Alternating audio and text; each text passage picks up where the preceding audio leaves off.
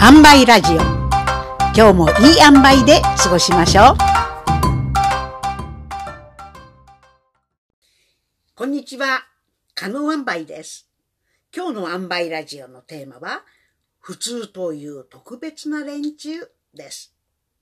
私が看護部長として働いていた精神科病院は古墳の上の雑木林の中にあり、部長室の窓の外は芝生のグラウンドで、その向こうに見える雑木林の手前には屋外用トイレ、流し、かまどが並んでいました。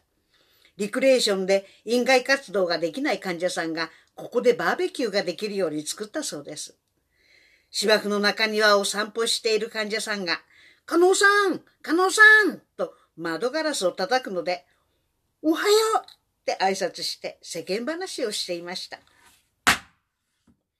私は大学を出てから2回の産休以外に休むことなく働いてきました。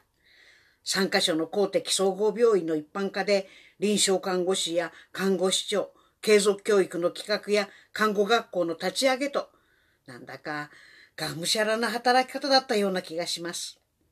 50歳を前にして最後は働いてみたいって思っていた精神科に行くことにしました。療養型病院なので当たり前なんでしょうけれども、ここでは時間がゆっくり流れています。初めてこの病院に来た時、駅と病院を結ぶ専用バスの中で外来の患者さん同士の会話が聞こえました。仕事場で薬飲んでたら何の薬って聞かれたから、精神科の薬って答えたら、じゃあ人殺しするんだって言われた。ダメだよ、あんた。普通の連中に言ったら、あの連中は何も分かっちゃいないんだから、胃薬って言っときゃいいんだよ。普通という特別な連中という言い回しが何とも言えない響きをしていました。ここは精神科病院なんですけれども、病院というより学校だと思いました。生徒、つまり患者さんが400人余りいて、教師、つまり医師は少しだけど、養護教諭、つまり看護職はたくさんいる。実習助手、つまり作業療法士や入学進学相談員、つまりケースワーカー、用務員のおじさんおばさん、給食のおじさんおばさんもいる。卒業するためにソーシャルスキルトレーニングをするのだけれども、なかなか卒業できない生徒が大勢いるし、通信教育のスクーリング、つまり外来もあり、何度でも復学できる学校。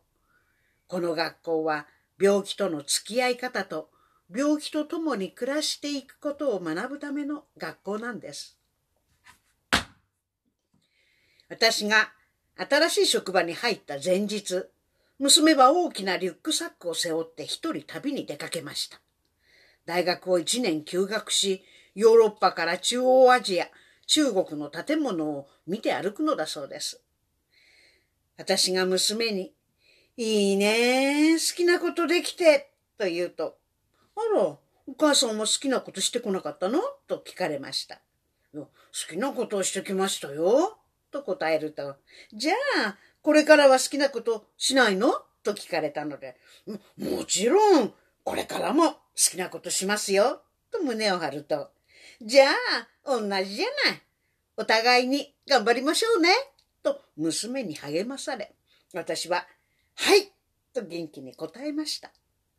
娘が見てくる世界と私がこれから見ていく世界、どう違って、どう同じなんでしょうね。本日のテーマは、普通という特別な連中でした。